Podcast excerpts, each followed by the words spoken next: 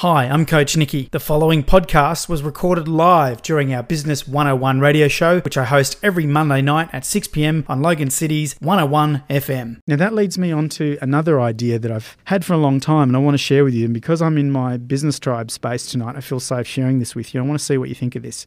If you've been in business, you've had staff, and you've sacked people and, and parted ways with some of your work family, uh, it's like you carry around this graveyard of relationships past of your key staff and the staff that you were fond of.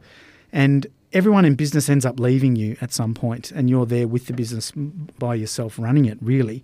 So, this whole notion of that I carry around this graveyard on my right shoulder of all the relationships I've had with staff in the past. And that's where my relationships go once those people have faded out of my life. And the only thing that was keeping us together was our common interest in the work.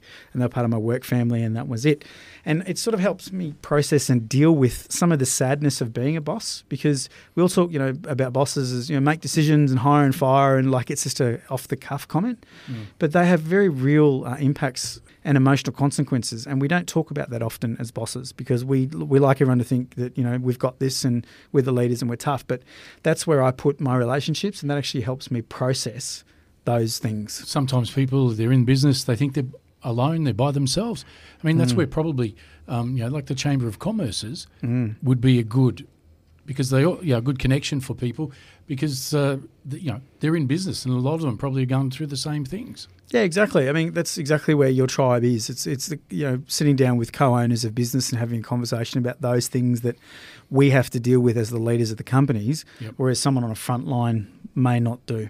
Can I just say that courage rewards those who are brave, something along those lines? It's a lot easier not to do anything, but the problem that you defer will not go away. It will simply just be compounding and show up later. So have the courage to take the tough decisions when they present themselves. Make sure that you're measured and you have a clear understanding of what your own mind is in, in that situation.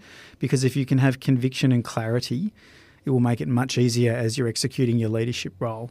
And again, as a leader, there's things you have to do in a HR legal framework and format, almost at opposite ends of what you would like to do as a human and how you'd like to approach it. But that's just the way we have to execute our and role. just on that point with mm. the human resource side of things, a lot of people may not know what they need to know when they're looking to uh, oh, part way with starts. Yeah. yeah. And I mean, we need probably a lot more time than we do have now because we're heading up towards the seven o'clock news. But uh, it, it, yeah, it is a thought and it is part of business. Yeah, we're going to do a special show on that. We actually engage external consultants to provide us with HR support because we're not big enough to have our own HR manager. Yep.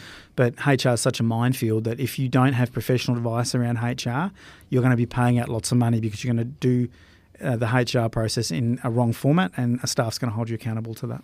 And of course, again, I know I go back to this, but with the, the Chamber of Commerce's, lots of businesses, lots of contacts, and uh, they would be able to help you in these ways.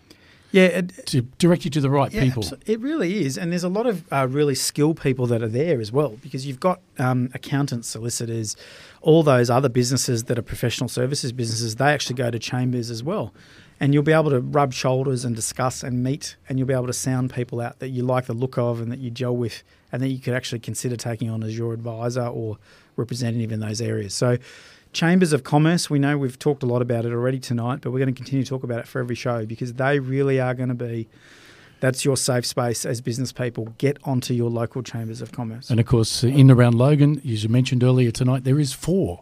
So it gives yeah. us plenty of opportunity to chat. Nikki, thank you very much for another great show. We'll be back again next Monday night. Thanks, Mel.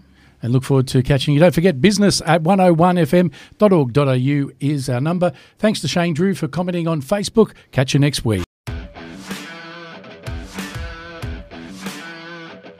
That was another session with Coach Nikki and the Business Bits podcast. In case you were wondering, it's called Business Bits by Coach Nikki because it's business served up in bits. Take away what you want and leave behind the bits you don't. The key is implement what you've learned straight away. If you want more, go to CoachNikki.com. It's also where you can get your limited custom Coach Nikki wristband. So until next time, remember what Nikki always says version one is better than version none.